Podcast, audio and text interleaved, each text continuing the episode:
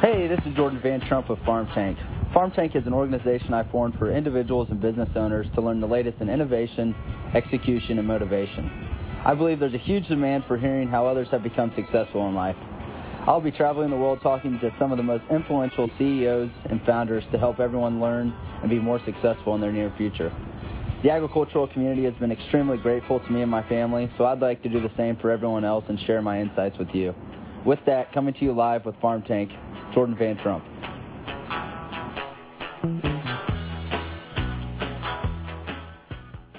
Hello, everybody, and welcome to another episode of Farm Tank. Today, I'm going to be having a conversation with Carter Williams. We're going to be talking about things ranging from his experiences at MIT that I think are filled with lessons everyone can learn from, great tips for being an entrepreneur, uh, do's and don'ts of your own business, what to do and what not to do, what people like him are looking out for. Um, we're also going to be talking about interesting things in his life, like making bombs at Boeing, replicating sailing trips just like Shackleton, and amazing views of Halley's Comet. I'm going to take a second to give a quick bio of Carter. He's worked his whole life trying to be innovative. He started his career as a young engineer at McDonnell Douglas. Uh, after graduating from MIT, he also got a master's degree. After that, he went on to work for Boeing and eventually started a thing called Boeing Ventures. Um, Carter has gained tons of knowledge throughout his life to become a successful entrepreneur and venture investor. I think this is going to be a great show. Carter can share a lot of his life's insights with everyone and hopefully teach everyone something to uh, make them more successful in their near future. With that, I'm going to welcome Carter to the show. It's a pleasure having you. Thank you. There's so many places we could start with you today, Carter, but I'm hoping to humanize the almighty Carter Williams for all our listeners a bit. I haven't met many people who have gone to MIT, and I'm sure a lot of people don't know anyone who's gone to MIT, but I'm wanting to know exactly why MIT. Or tell our listeners what made you want to go there. Uh, when I was in eighth or ninth grade as a school trip, we ended up going up to Boston, and I decided at that point I wanted to go to school in Boston at some point. Uh, and then also I'd always thought about engineering, ended up going to college in engineering and, and so the nexus was I, I, uh, liked Boston as a city to go to school and later on in my career was preparing to go to business school and, and MIT landed in the, landed as the opportunity. Um, I had also been working early at that point on uh, something called lean manufacturing. Uh, it was a, a new concept that now people talk about a lot, Six Sigma Lean. At that point, nobody had really been talking about it, and I ended up with a fellowship with the Air Force working to support MIT in their research um, sort of later in my career at McDonnell Douglas and as I sort of was transitioning to business school. So I, I spent a couple of years working with MIT on research and was attracted to it. What stopped you from going to other top schools in the country like Harvard?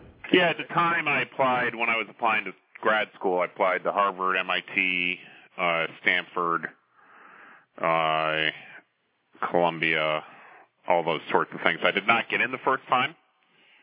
Um, I'm not positive I've applied three times, but um, I was persistent, and uh, you know, it's always good to be persistent in life. Um, and but I was persistent and and got in. I know people pay hundreds of thousands of dollars to get an education like you got from MIT. What's the best piece of advice you could tell our listeners you received from MIT from your time spent there? Key thing I learned at MIT, this is really interesting way to approach life is up until that point I had approached debate or people with other opinions as you don't understand. And when you're in a room full of people that all got into MIT that had 4.0s and whatever on GMATs and you got to walk in with a presumption that you may disagree with the person that you're having a debate with, but it's not because they're dumb. And if you sort of approach the world, ever since then, I've approached the world as the person with the opposing opinion might know more than I do. And uh, that sort of changes your viewpoint in in understanding a problem. Yeah, Carter, I totally agree with you. I think that's a great piece of advice personally. I never understood why people don't take the same approach you do like that. I think there's always something to learn from somebody when doing everything in life. I believe I'm incredibly blessed to uh, grow up with my father, uh, but at the same time, I think I learned from both sides because he's lived in both uh, situations. I think he was on the opposite side growing up, and he's more on your side now, which I think it's uh, good to learn from both sides. Well, and it's just a it just shifts the discussion. If you just assume the other person's right and you're wrong, and then look at a problem that way or look at an opportunity that way, uh, it could be in the end that you are right, but but it just sort of starts the conversation or starts your intellectual process um, from a healthier perspective. I think this is all great information, but uh, let's go ahead and fast forward a little bit in your life. You're out of college, you have a degree at MIT and a master's degree now. You probably think you're on top of the world. You got your job at McDonnell Douglas, things are going great. I just graduated school, so I'm seeing the same situation happen with people today, like my friends. And they're uh, very satisfied in their life. This wasn't enough for you, though. You go on to be considered one of the top engineers in the company. Then you get this job with Boeing. I know you're really feeling good at this point, but you keep grinding. The journey continues four, four years later when you start the company Boeing Ventures. Could you possibly tell our listeners what drove you to keep pushing further and further when you could have easily been satisfied at any moment in your career? Yeah, I think I was always, I was never really a career person. Um, you know, I never was, um, hey, I want to be CEO or I want to head a division. I was really always looking for something that was challenging, um, and and I was always looking for something that hadn't been done. And it wasn't that I was it hadn't been done. Hey, I want to be really successful at it. It was it hasn't been done. I just want to solve that problem. Yeah, Carter, I think you're uh, really rolling here. But can you go ahead and expand on uh, when that thought process exactly started for you? I mean, it goes back to even when I was in grade school that I would go down to the local library if I wanted to learn something. At the time, we didn't have Wikipedia. so if I wanted to learn something, I'd go down to the, the the I'd walk down to the library and spend four hours in the stacks reading articles from journals and magazines to try to understand something. And so I'd say across the board, uh, my my career has really been one focused on just being inquisitive about things I don't know. Uh, and I've had the pleasure throughout my career of um, having the opportunity to always go do something different, uh, or making those opportunities to do something different. I'd, I'd say that virtually every single one of my jobs, I I sort of created.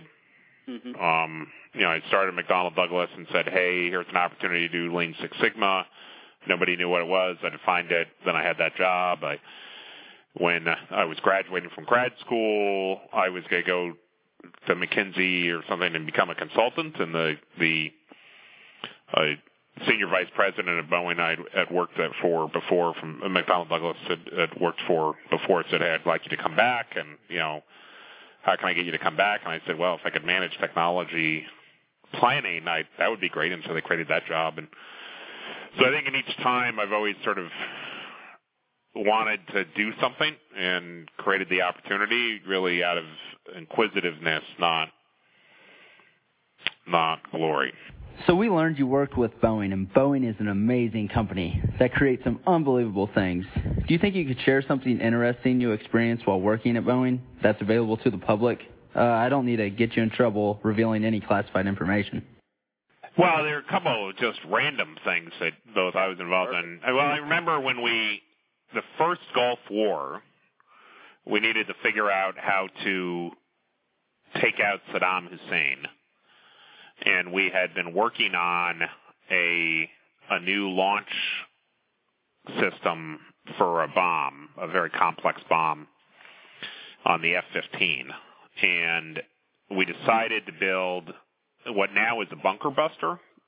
So Saddam Hussein was underground, and we needed to find him, and we had like nine months, and so we had to build a bunker buster um, nobody had built one before, and really a bunker buster is kinetic, and then it has an explosive. So kinetic means it has to have a lot of mass, and an F-15 can carry. At that time, it was sort of the largest vehicle we could operate on. It uh, could carry like I think maybe 25,000 pounds of ordnance, and so we designed the concept of a bunker buster, and we needed something really, really, really heavy, and so we remembered that there were old battleship cannons. Um, the big battleship things were made at Watervliet Arsenal up in Troy, New York, and we and that they used to be on display. Nobody had built something that heavy. They were on display rusting outside the Watervliet Arsenal, and so we went and got one of those and turned it down and made the barrel of a of a, a bomb that weighed about probably about maybe nineteen thousand pounds or so.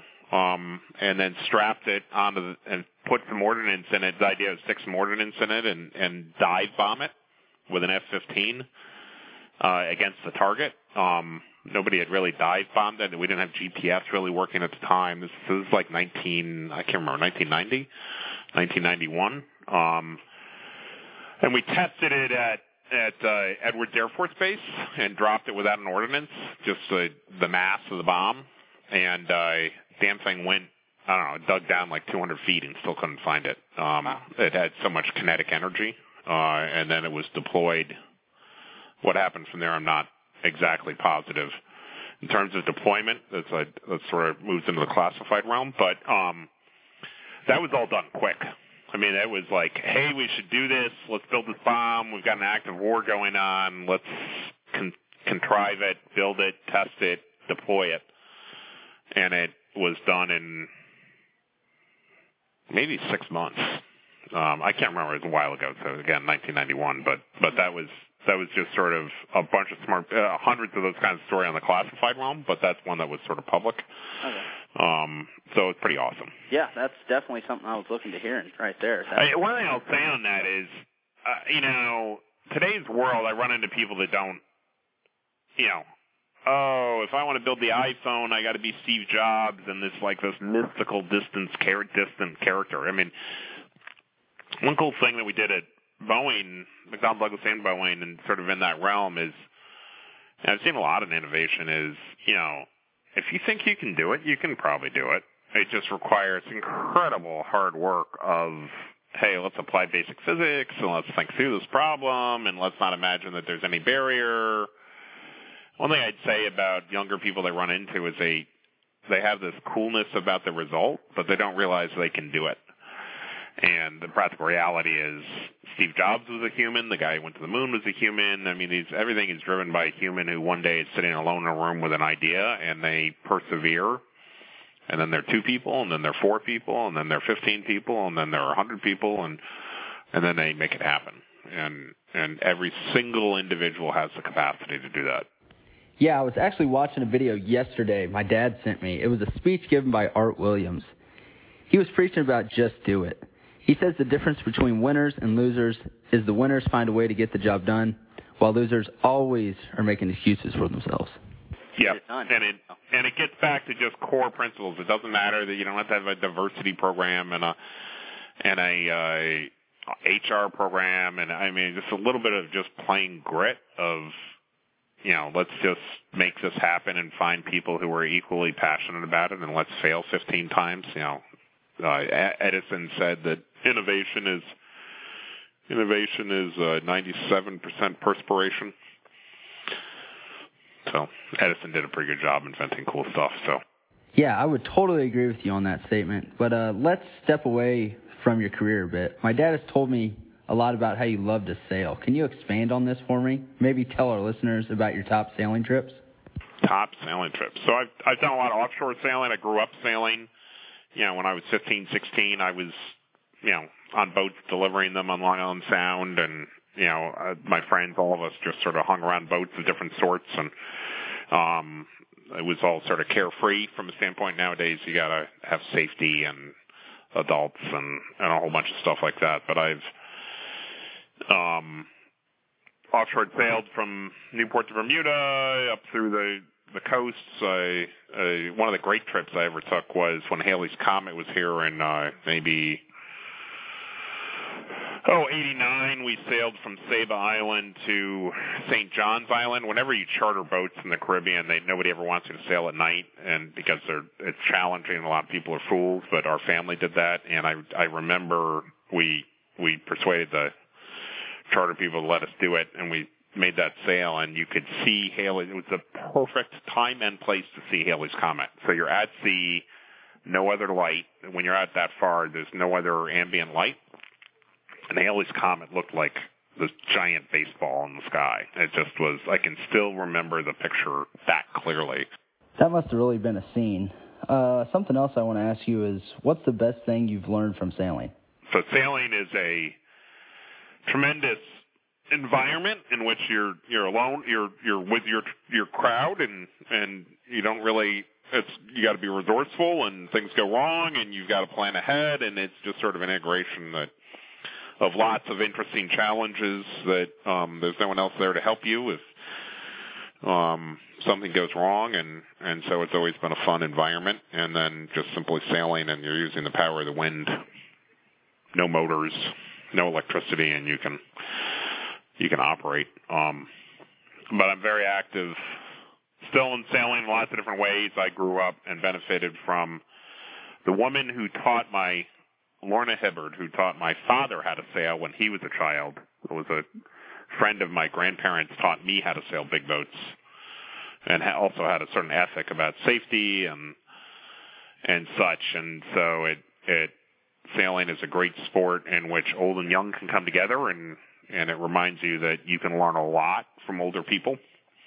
Um, it's a sport that people don't have to be equally athletic to be good at. Mm-hmm. Uh, and so it's a it's just a fun thing to do. Yeah. So does uh, sailing run in your family?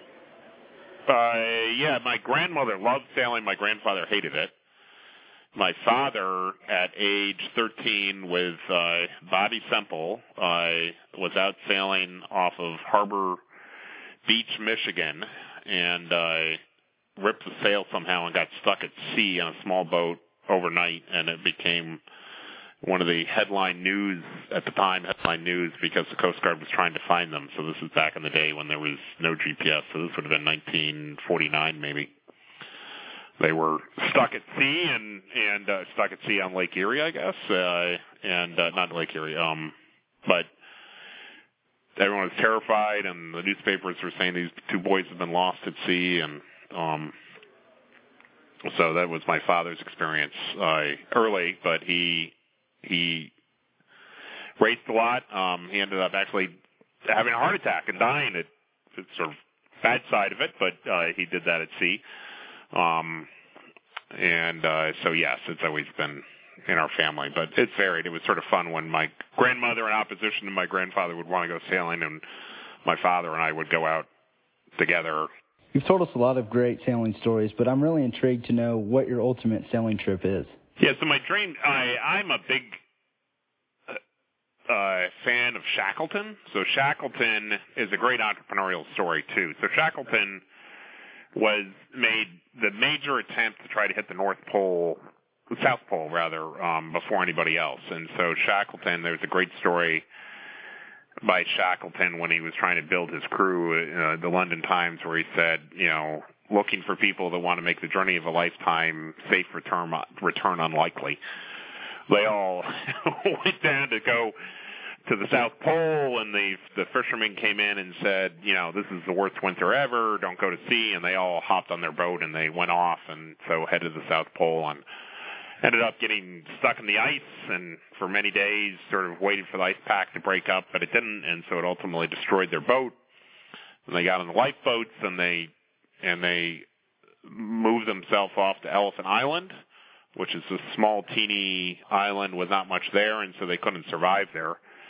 And he took a, a subset of that and uh, sailed many miles to South Georgia Island. And it's one of the most harrowing trips ever in terms of he was in a 30, 40 foot skiff um, in 40 knot winds for two weeks. Um, using a sextant uh, with cloudy weather, so intermittent, and he hit South Georgia Island, and I can't recall how many nautical miles away it was, but it was a distance, obviously, because it took about a couple weeks. Um, and he made it. And so there's a great story there of was he an idiot or was he an excellent, excellent sailor? Um, sometimes when we talk about entrepreneurs, uh, there's a great podcast by the guy who started uh, Clif Bar where he says he's a climber and he always likes to climb at the sharp end of the rope. That's the guy at the front. Because even though it's the riskiest position, you're the most focused at that point. And entrepreneurship is often about being laser focused. You're in a risky position, but you're laser focused on progress and it sort of heightens your awareness. And so, to me, the Shackleton story is one of extreme risk, but very few other people could have been so good as to succeed in that environment, and that Shackleton was focused on what mattered. And so, I would love to redo his trip with exactly the gear that he did. Wow. Yeah. So be interesting and see whether I've got the same capability. I, I might have a support boat nearby so I don't sink and die. but uh, so maybe I'll be uh, checking on that front. But um, yeah, so that that uh, it just feels like the sailing and entrepreneurship and pursuing something different all sort of come together in that in that opportunity. So that's somewhere on my bucket list. Yeah, that was a very cool story. That's something I've never heard before. Um, we were talking a little bit earlier this week. Do you think you could tell me a bit about uh, the story behind Sonny, the kid you took sailing with you? Oh, so this is uh, he's a kid up in. Uh, I ended up after one success with a startup, had enough winnings that I bought a house up in Harbor Springs, Michigan, and started sailing up there. And I, I we've got no children and I grew up with kids always on boats, but now the world sort of changed where you don't put kids in risky positions on offshore sailing boats. And so, but I was there with no kids and needed crew for my boat. And so I locally just sort of attracted all the young kids, um, you know, I guess in a Pied Piper kind of way, uh, to sail with me. And I, Sonny walked on our boat, oh, somewhere along the way. It was a, it looked like all the other kids. It's just sort of a preppy, well off environment, but Sonny was a, a local kid and uh, had a couple challenges um, growing up in the local environment, and uh, became part of my crew, and has sailed with me ever since. Um, and in that experience, we as a young as a boat with a bunch of kids on board, um, won a bunch of local sailing events, beat out all the old people uh, which was a demonstration that you know if you got a boat with a bunch of kids under 18, you can, if they're trained well, they can perform at any level. Uh, but Sonny, through that experience, I think, uh, learned had an opportunity to focus and apply himself, and so it sort of changed him both with my involvement and uh, another gentleman's involvement. He sort of got a lot more focused on school, and so went from uh, being sort of back of the pack to front of the pack in high school and and got a scholarship to University of Michigan um, and has sort of got himself in a much better position and I think he's now he's almost finished up with Michigan and and uh, looking at his career and working in engineering and and excited about things ahead. And uh, so the discipline of sailing, I remember the day he walked on the boat, all the kids at that age all seemed to have ADD and he seemed to have OCD on a boat. It's good to have people who are paying attention to details and um he just used the environment to to really sort of absorb in as much responsibility as he could. Um and so it's just been a really exciting thing to see someone sort of consume life um through sailing and and get himself ahead and and really uh, grow. Sounds like Sonny is very grateful to know someone like you and has learned a lot from you. Uh, I would love to be in a position like that, and uh, maybe that's something we could do sometime. Take a little trip sailing. I feel like I could learn a lot from it. But uh, at this point in the podcast, I think it's a good time to jump back into your work. I want to talk about what you do now. Let's uh, talk to our listeners about the iSelect Fund and why you left Boeing to uh, start this particular fund? Yeah, so uh, iSelect is focused on is a venture fund, and we focus on early stage opportunities when I was at Boeing, I managed a lot of the R&D investment decision and, you know, got all the money in the world. What are the thousands of technologies Boeing should invest in to protect its future for the next 15 years?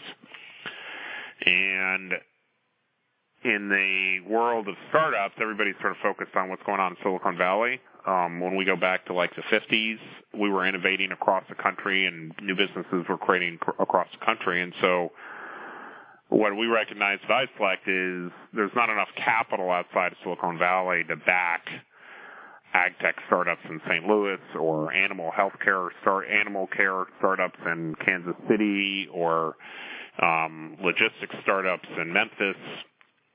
And so there are a lot of other smart people in the country.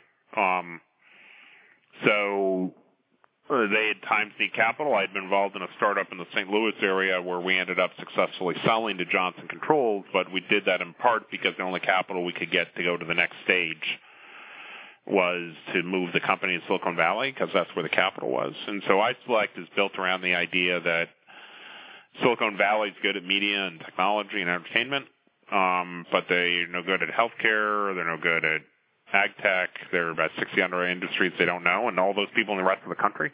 And so why don't we build a firm that takes the best concepts of venture capital from Silicon Valley, takes my experience from Boeing in terms of long-term technology planning and broad, monumental kinds of changes and systematic long-term thinking, take some of that, and then take the very diverse skill base across the country of really smart people that maybe are coming out of a Monsanto or coming out of uh, you know local institutions, and pull that all together and um, drive more innovation. When we look at you know how do we get more growth in the country? You know, for a long time people have said you can't get above two percent growth and there's been a discussion about how to get to 4% GDP growth. At 4% GDP growth, we pay down the deficit, we can have health care, a whole bunch of things that we can have, but how do we get there persistently? And the reality is, is that growth in the United States comes from entrepreneurs. It comes from smart local people acting as entrepreneurs, operating under the principles of liberty, understanding, being able to make their own decisions, seeing opportunities and creating business and we've done a lot of things in our country over the last 20, 30 years that have sort of uh, slowed that growth.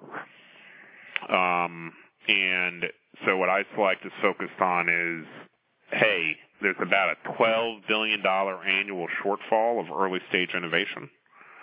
If we can fuel that innovation, if we can bring capital from the capital markets into those markets, we can drive more innovation and through driving more innovation, we can create new industries.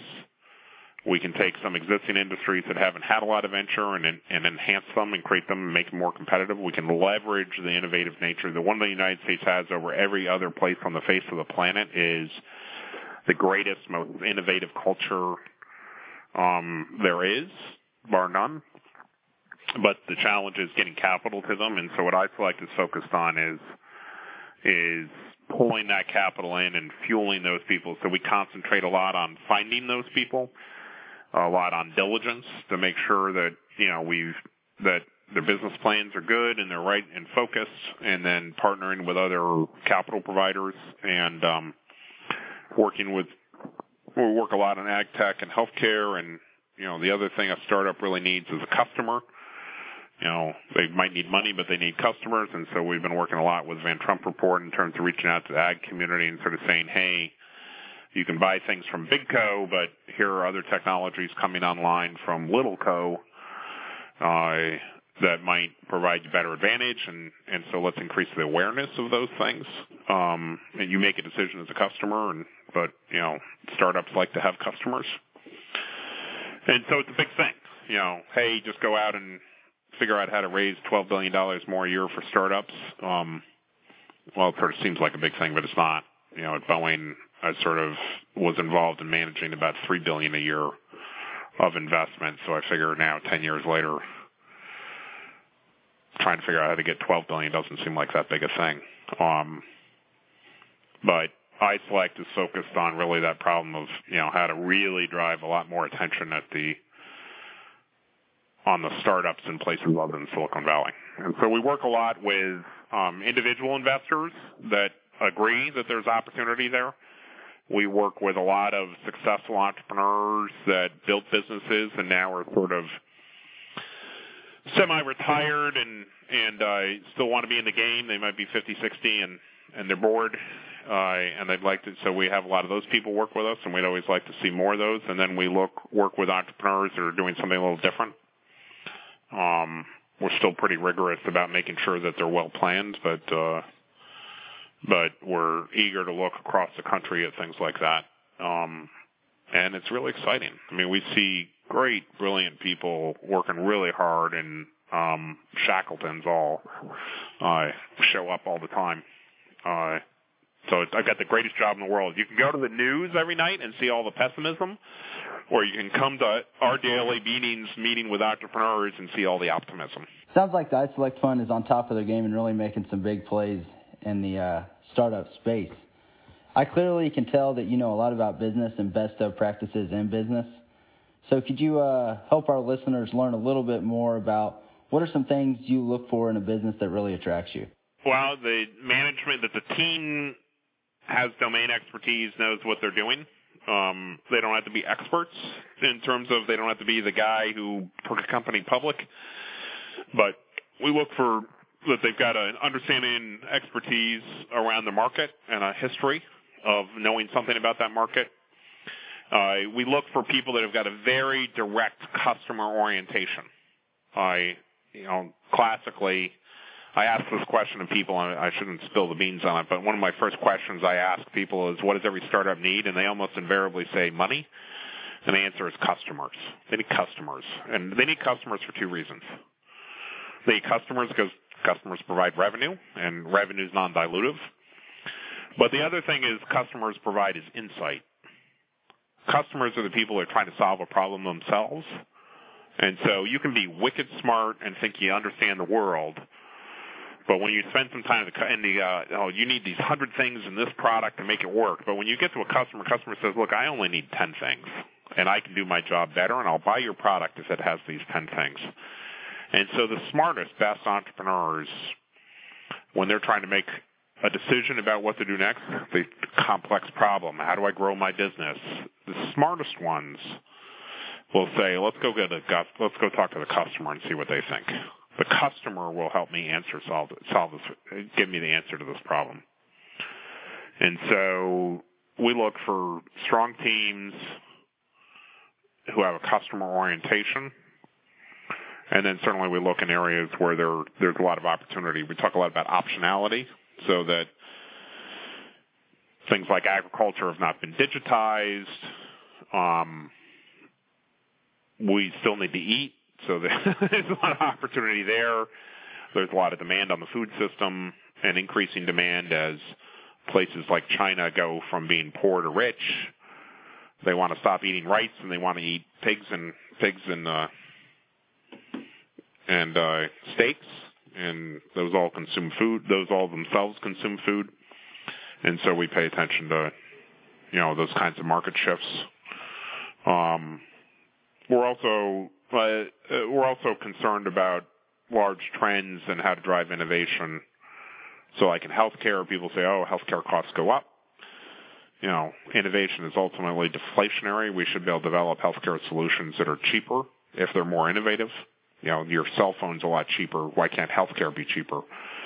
Um, so we also pay attention to trends like that. So it's a matter of strong team, customer orientation, operating in a world where there there are strong megatrends um, in favor of opportunity. I know you have a lot of insight on this clearly, and I know you have information on the other side of things.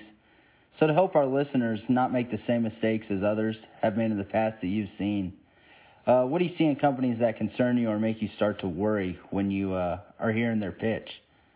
I would make sure all you listeners out there are listening to this segment, because Carter does this every day and sees hundreds of companies a year and you're not going to get more experience from someone in your lifetime, probably. I really think it could make a huge difference in your company and make a huge impact on yourself. So I'd make sure to listen. arrogance is probably the worst thing we see. Um, they really don't know what they're doing, so they come in and they say, "We're going to come in with the best, smartest new technology for solving food safety," and nobody on the team has any experience whatsoever, other than that they won three awards at some incubator. Um, so those are those are terribly uninteresting to me um, because uh, practical realities you got you really do have to actually have some domain expertise and things. Um, we love young teams broadly for their enthusiasm, but it really, you know, the evidence is that somebody who's 40 years old, who's operated around a business for a while, tends to be the best kind of entrepreneur in terms of performance. So they're a little bit of those kind of demographics. We've been blessed though in terms of uh, you know, we look at probably 1,500 companies a year, and I'd say that uh, we've been blessed that almost every one of those 1,500 have merit. They uh, we we seem not to run into a whole bunch of foolish startups. So let's touch on this real quick. I've been investing my own money for the past few years, and I know I'm still young and have a lot to learn in the investing world. But I'm really wanting to know from you is why should I pick Carter Williams in the iSelect fund to invest my money in? Well, I think that everybody should be diversified and so there's a certain amount of a portfolio that should be focused on on a long-term high growth opportunity. And so we talk about uh, as a technical term, a geeky term. If you're if you're going to business school at MIT, you talk about something called illiquidity premium. That is, hey, if you stick money aside into long-term alpha and don't take it out, um, what you can find if it's done correctly is you can find that you get good non-correlated returns. So it doesn't matter what the stock market does. It doesn't matter what the global markets do. Over the long term, this thing delivers 20, 30%. And so we, we are singularly focused on delivering just that one thing. We're going to deliver long-term, high alpha, high gains, measured over seven years, not one, not a quarter. And we're going to do it uh, in a way that's insensitive to whoever's president and to trade wars, global markets. So we're going to focus on those things. Um, and so as an investor, should have some illiquidity premium in your portfolio allocation. And and we seek to be the best because that's all we do. It produces secondary benefits that as those things continue to progress, you get both the return and you get information from the standpoint as you start to see what the future trends are. And they're battle tested trends. It's not, hey, I think this will happen. It's actually here companies have gone into the field. Um, you know, when we make investments, we expect two out of ten will be successful. Uh, we learn more from the failures than we do the successes. And then we take that and and reinvest that knowledge in the other things that we do. So you should invest in us if you're if you're looking for long term alpha. Uh, at your point, at your point in your age and career, it may be hard for you to to do that because sometimes cash flow is more important. Um, yeah, but tell we're about a, your minimum investment and everything. So our minimum one, you have to typically be an accredited investor, which means you have to have a million net worth or more and our minimum is about fifty thousand dollars in most cases. Uh, and that is to be sure that we properly diversify people.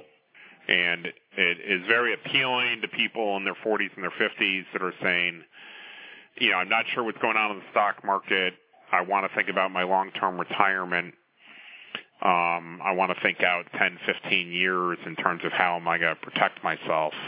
And so a lot of our investors are thinking about that's sort of their their concern.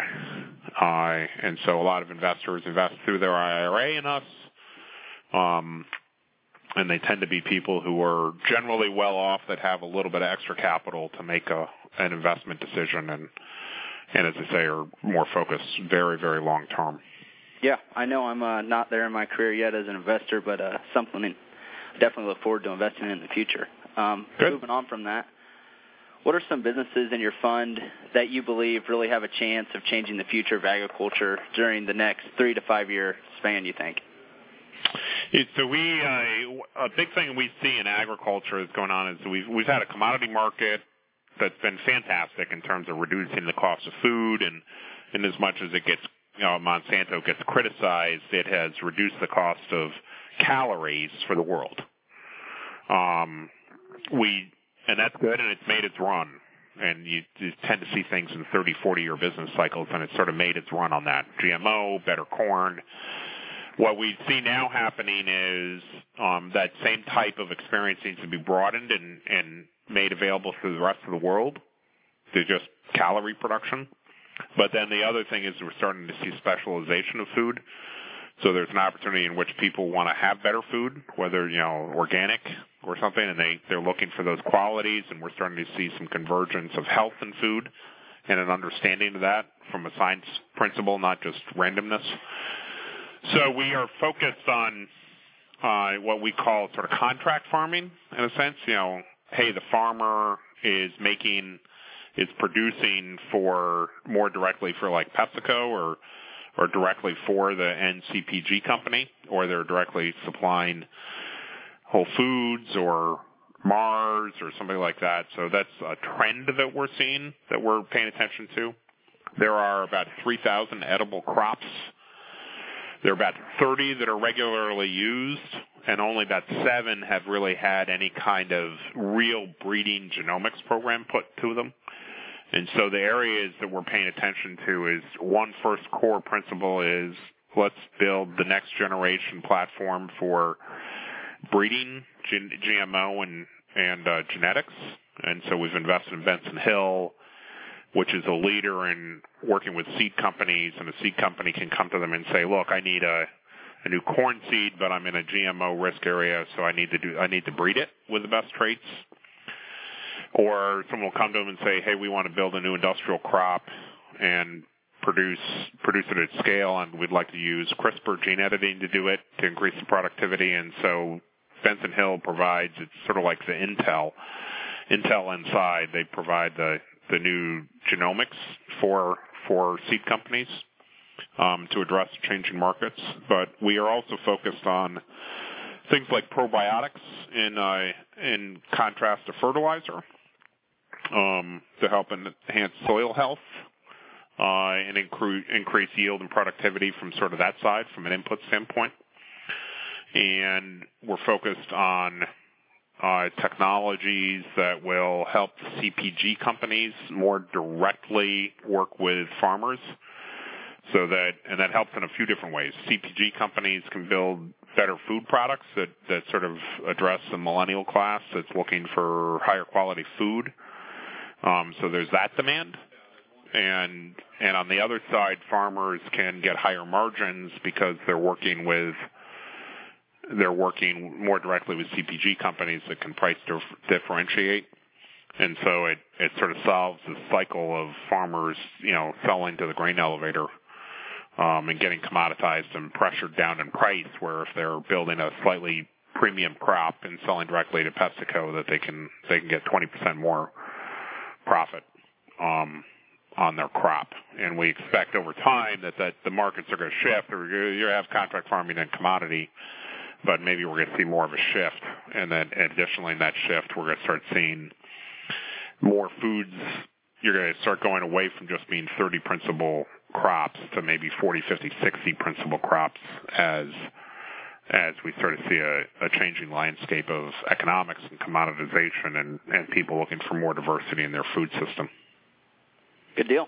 Um, that's about all the questions I have for you today. But before we wrap things up, I'd love for you to tell our listeners uh, one piece of advice or life lesson that's had the most impact on Carter Williams. Wow, that's pretty profound. I don't. I I think always my we used to get into family arguments in the car. You remember those? You know, you, yeah, and all of a sudden brothers and and we'd always suck my mother into it. Somehow my That's mother would day. get into the debate, and my father would say the conversation is over. What are we going to do next? But he had a sort of unique capability to sort of say, okay, what are we going to do now? And I I think that in all cases that's whenever I've been in trouble, uh, taking that shift and thinking. Um, you know, I'm not a big fan of George Soros, but uh, there's a story about one day he's playing tennis with his buddy, and there was some big trade that was going to go on, and he said, "Okay, I'm going to do this trade," and his and it ended up being that that was the wrong trade. And so when his buddy caught up with him the next weekend to play tennis, he's like, "Boy, you must have lost 200 million." It's like, "No, I changed my mind. We didn't do that trade." So, you know, I think the two of those things that's also been profound in my thinking is just like, don't get stuck in a hole. Don't worry about how you got there. Focus on what's next and uh, leverage the people around you and work with the people around you to just solve that problem. I think that's some really good advice and something I'll definitely keep in mind and use in life moving forward, Carter. I hope our listeners do the same as well. I think it's uh, really been a huge pleasure to chat with you this past hour. I've personally learned a lot, and I hope our listeners got the same results I did today.